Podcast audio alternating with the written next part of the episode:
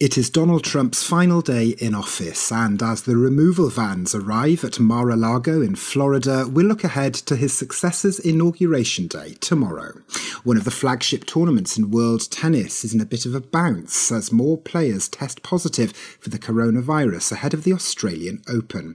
And as Canada's national broadcaster makes moves to set up its own creative agency, not everyone is happy to see this treasured national brand's foray into the world of paid for content.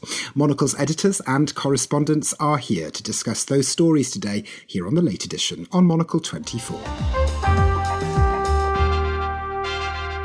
Hello there, and a very warm welcome to you to the late edition here on Monocle 24. I'm Thomas Lewis, and joining us today are Monocle's Europe editor at large, he's in Milan for us, and by Daniel Bach, the host and the producer of The Entrepreneurs here on Monocle 24. He's in London for us. Ed, Daniel, terrific as always to have you both on the programme today. How are your respective work weeks shaping up for you so far? Ed, let's start with you. Yeah, we head into our production week next week, so so lots of busy times coming up over the next ten days or so, Tom. All hands on deck. I'm sure it'll be Ed and Daniel in London. How are you doing? How are things shaping up for you there?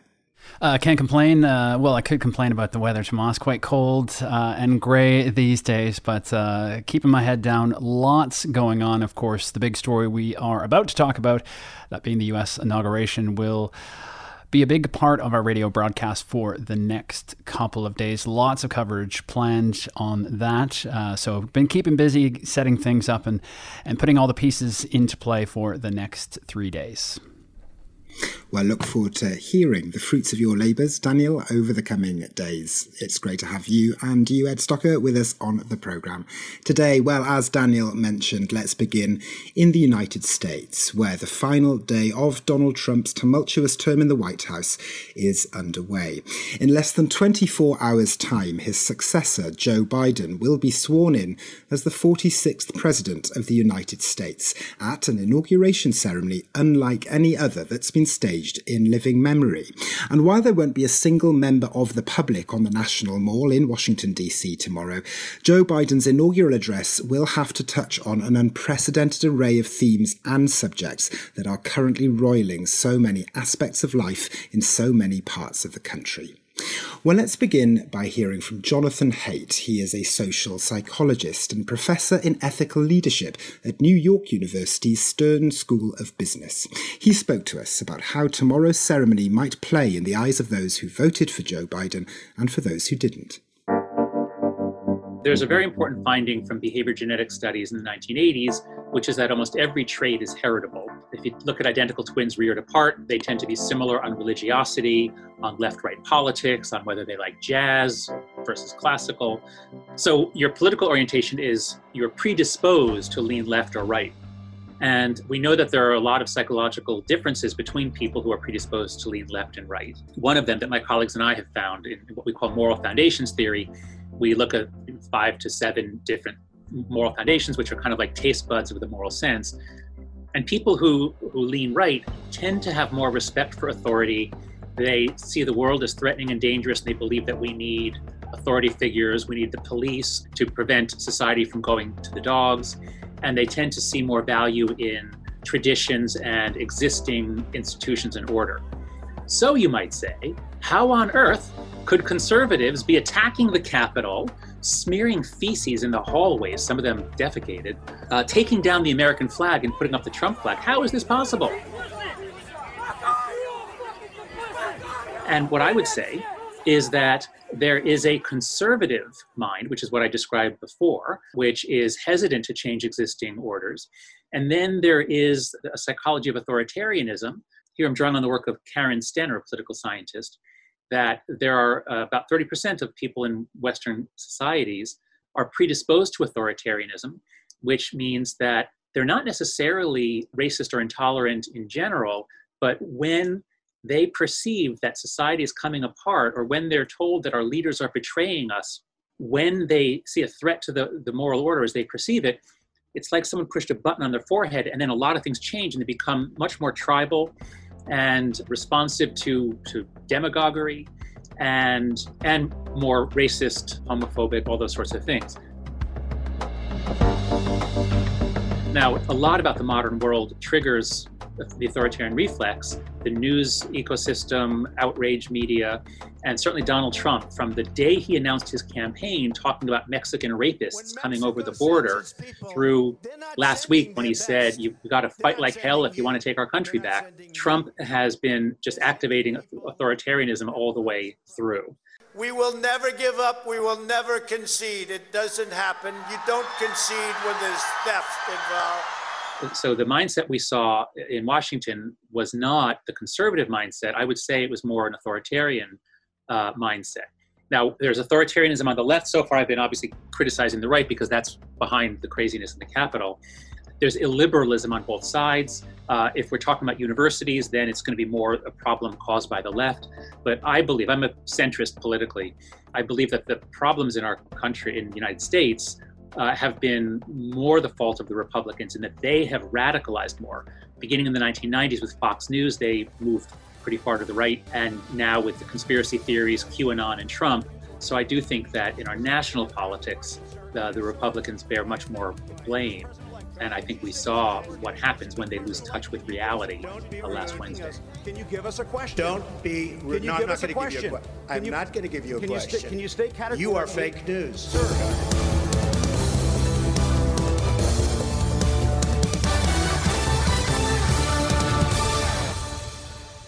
So if I had to put all my money on either a great leader or on reforms to institutions and processes, I'll put all my money on the second one.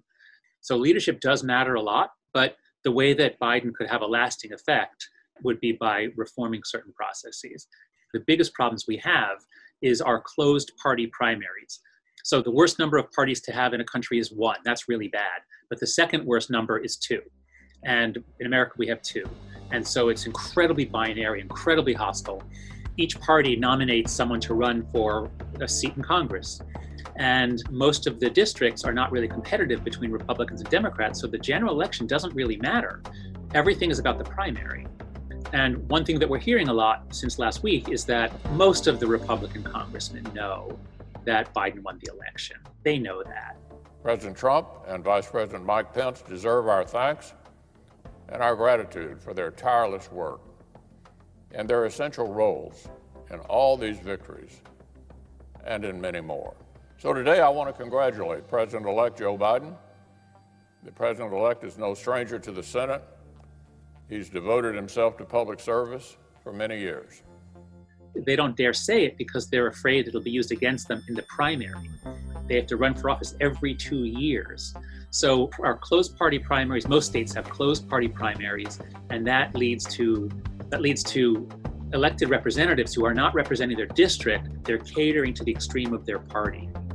So that's just one example. But there's so much else that we could do to bring more moderate leaders. If we had if we had more moderate congresspeople and senators who could work together and model bipartisanship, uh, that would be a huge lasting legacy if Biden could initiate processes of reform to how we do policy. Because it's crazy what we're doing. I mean, Congress has no ability to find the truth or good policy. It's all just fighting each other. And then the president issues executive orders where he's supposed to go through Congress. And both Obama and Trump did this. Um, George W. Bush did it. So our governing system in the United States is really messed up. And if Biden could uh, start a process of reform to that, and then he'd also have to look at the informational ecosystem and social media and journalism, where we're very limited what we can do in the United States because of the First Amendment. But those are the sorts of reforms that I think would lead to an improvement over time.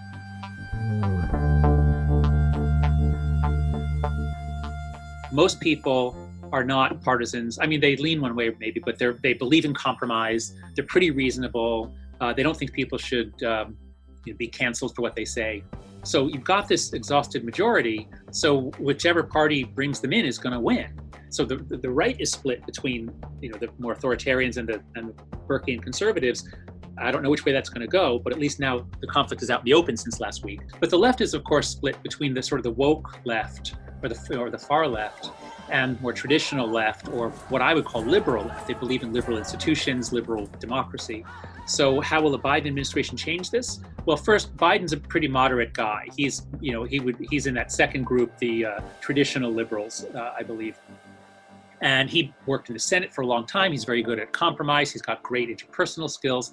So simply removing Trump, if we can truly remove him, simply getting Trump out is going to bring the temperature way down. Trump really riled up his own base and he really riled up the left. The right complains about Trump derangement syndrome, which is a real thing. Um, we can't think straight with Trump in the picture.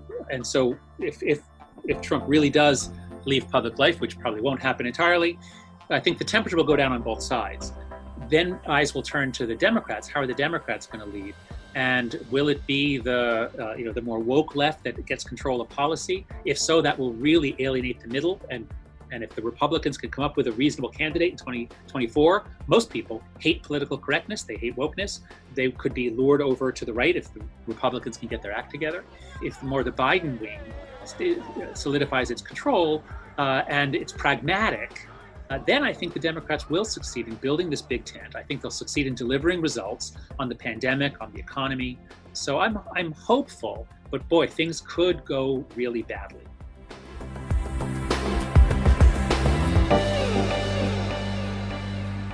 Jonathan Haidt there speaking to Monocle's news editor Chris Cermak. Ed Stocker in Milan, you reported on Donald Trump's inauguration four years ago. I'm not sure if they feel like a long four years or a very swift set of years, Ed, but what do you make of how the ceremony tomorrow will be staged and how it might play, as we heard Jonathan Haidt explain in some detail there, how it might play in this divisive moment in the United States? I, yeah, I don't know the answer. If it feels it feels both like a very long time and a short time at at the same time somehow. But yes, I was in Washington at the inauguration on that rather damp day. I just remember those words striking me when Donald Trump talked about American carnage and just the sort of dark nature of that speech um, it, it was really something else, and we just wondered what else was to come. It, obviously, it got everyone talking, media and public, and uh, set us off on uh, on four years of of turmoil. Really, um, look, it's going to be very different this time around, isn't it? We've got over twenty thousand uh, members of the National Guard who are going to be in DC. So, you know, the city, from all the images we've been seeing, is kind of on lockdown. So that's going to be different. Obviously, coronavirus restrictions will mean, you know, there's no crowd, um, people being urged to watch it virtually at home. Donald Trump won't be there, the first president to miss out on this changing of the guard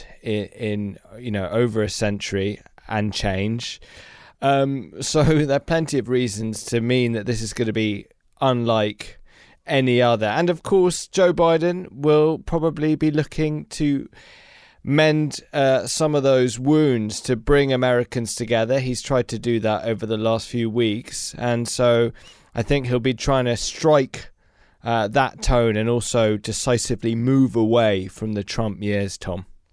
And Daniel, just briefly to you, Canada, your home turf will be watching tomorrow's ceremony closely, as it always does every inauguration day. What do you think that people in Canada will be looking for from uh, President Joe Biden, as he will be tomorrow when he speaks at his inauguration ceremony?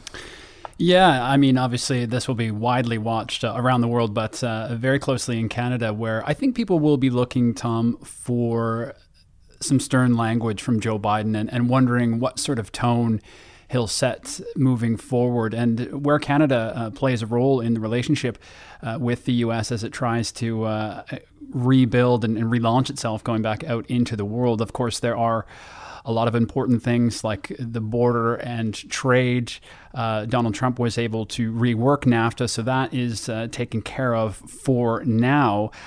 There are a few things that Joe Biden has on his agenda for the first uh, weeks and days in office, and, and a big one of those is the Keystone XL pipeline. So uh, I think people might be watching to see what he has to say about climate, and uh, if that pushes uh, the government in Ottawa a little bit, um, which has been heavily criticized recently for uh, not uh, really being up to speed or, or doing what it takes to uh, be at the table with all the other uh, big global countries. So I, I think that Tomas is what we'll be looking for, and what he and if he mentions Canada at all, I don't know if it's if it's custom to do that, but we are the closest partner. So we'll see what he says tomorrow, Tomas.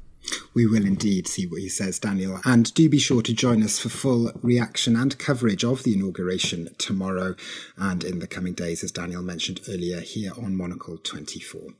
But next, the 2021 Australian Open is scheduled to be played from the 8th to the 21st of February. But now, 72 international players are confined to their hotel rooms in Melbourne for 14 days after some passengers on their charter flights to Victoria tested positive positive for the coronavirus. Add to that training regimes that involve weightlifting with hotel room chairs and even mattresses, and the sight of some of the world's best tennis players practicing their shots by bouncing tennis balls off their hotel room walls. Well, Karen Middleton is the Saturday paper's chief political correspondent. She's based in Canberra, and she had more for us on this extraordinary Australian Open and the lead up to it on today's edition of The Globalist people are wondering about what's being seen as a double standard. Now, the tournament is very important economically to the city of Melbourne and the state of Victoria, and it has been shifted back. It was originally supposed to be on around about now. It's been shifted back to next month to allow more time for this quarantine process to take place and to be absolutely sure that when people actually take to the tennis court that they're not there's no risk of infection.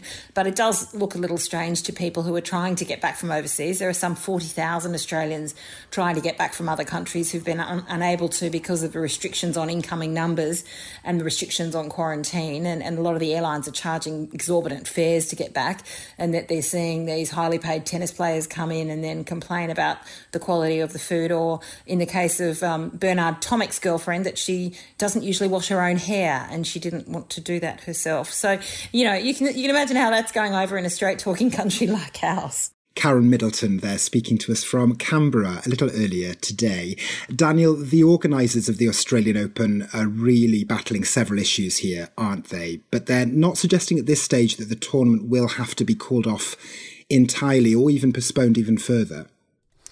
Yeah, not at this stage, Tomas. I think they are all in at this moment and really just in full damage control uh, with with the Australian public. Uh, the issues that Karen pointed out there are almost incredible to think of uh, 40,000 people not being able to travel home uh, because of the restrictions and then uh, all these people flying in to to play in a tennis tournament. Obviously, it's it's big for the image of Australia. It's going to be very different this year because uh, uh, the fans aren't there, but uh, I think this raises a, a, lot of questions on why the, the tournament was allowed to go ahead with all of these restrictions that are in place. It's a big tournament, so hard to organize, but I think back to uh, a tournament that went off very successfully, and that was over Christmas uh, period in Canada. I don't know if you're up to this tradition yet, Tomas, and that is uh, every sort of Boxing Day, the World Junior Ice Hockey Tournament begins, and, and it's quite often hosted in Canada. They had it in Edmonton this year, and you had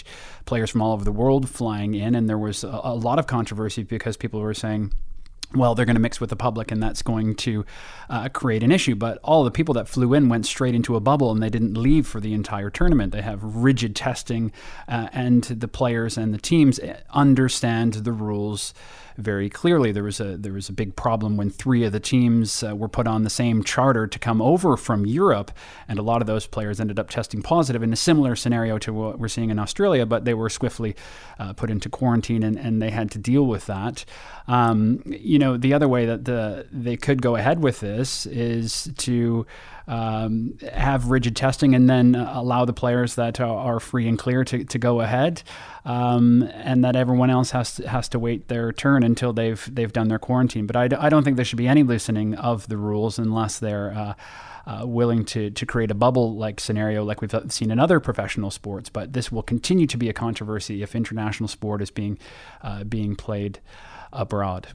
And Ed, as Daniel outlined there, the Australian Open is a, is a hugely important flagship moment each year for Australia as a whole. But I wonder if some of the gripes that we've heard that Karen Middleton outlined there about washing your own hair, or Novak Djokovic, who's also been complaining about the quality of the room service he's been getting, which hasn't made him many friends in Melbourne or in Australia more broadly, as far as I can see. Do you think that there's a risk that, you know, the this consternation it might create um, at home might sort of overshadow the whole point of staging something like the Australian Open in the first place?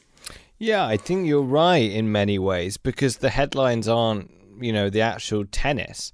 It's everything that's happening in and around the event, which is still some days off. Um, you know, look, lots of great sort of video moments of players uh, practicing in their hotel rooms and sort of hitting spots marked on the windows of said hotel rooms. But it's also opening up divisions. It's causing tensions. You mentioned Djokovic, obviously the world's um, number one player from Serbia, and he's he's been critical of of uh, of the restrictions and says that they should be eased for the players. You know, you also have what seems to be coming out of this is sort of camps dividing as to what should be the right approach, which causes extra tension. And don't forget that Djokovic organised an exhibition match in the summer in Serbia and Croatia, and after that, a number of people tested positive for coronavirus, himself included. So I think he's got that reputation to deal with as well.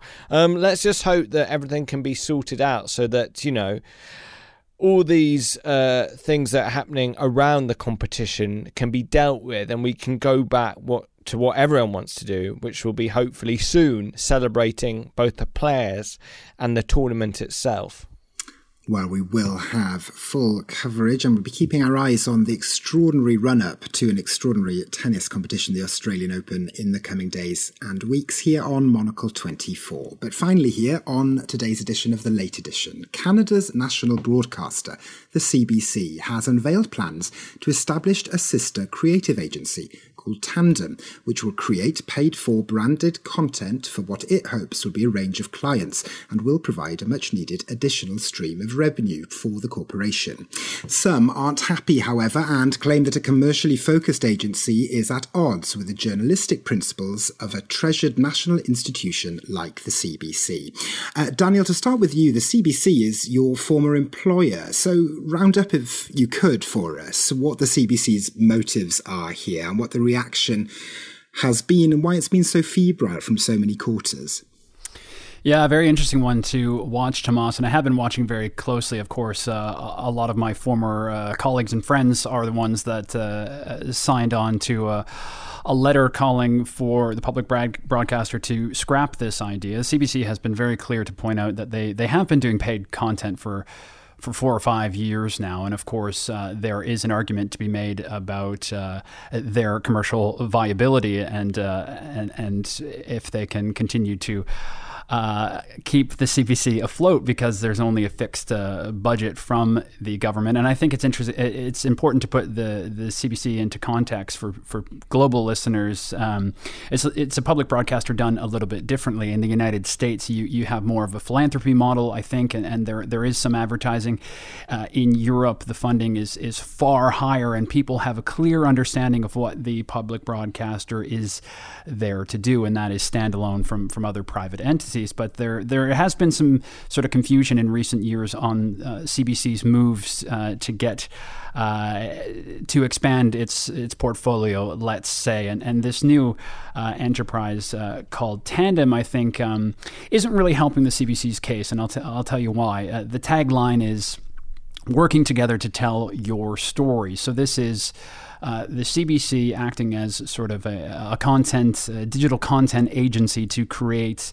Uh, works for uh, high paying clients. If you take a look at their Twitter feed right now, they've got um, paid advertisements for Athabasca University, Dell, uh, and uh, very notably Tim Hortons, which we talked about before uh, we came on the show. I think what the CBC is saying, and, and Catherine Tait, the, the president who we've had on uh, the Monocle 24 airwaves a, a few times, uh, she said that there will be a guardrail, clear guardrail between uh, these these different uh, uh, agencies, let's say, that act under uh, the CBC's mandate. On one side, you have the great journalism that, that Canadians know the company for. And on the other side, you have commercial advertising. But I think there's a lot of concerns that those lines will be completely blurred. And I totally understand they need to make money, but uh, I think there there needs to be a hard line drawn.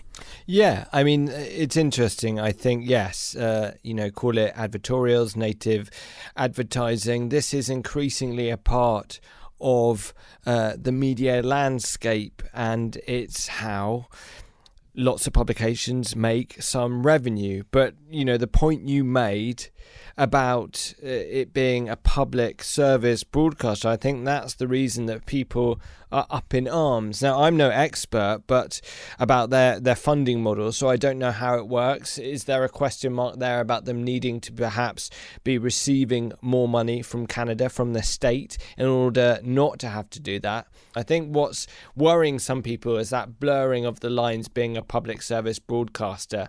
So if there's a way that uh, you know it can reassure people, and also a way of perhaps I don't know create, creating some of that division between CBC. Uh, its news and, and, this part of the business. Uh, difficult questions because you know CBC is facing realities like all media outlets are.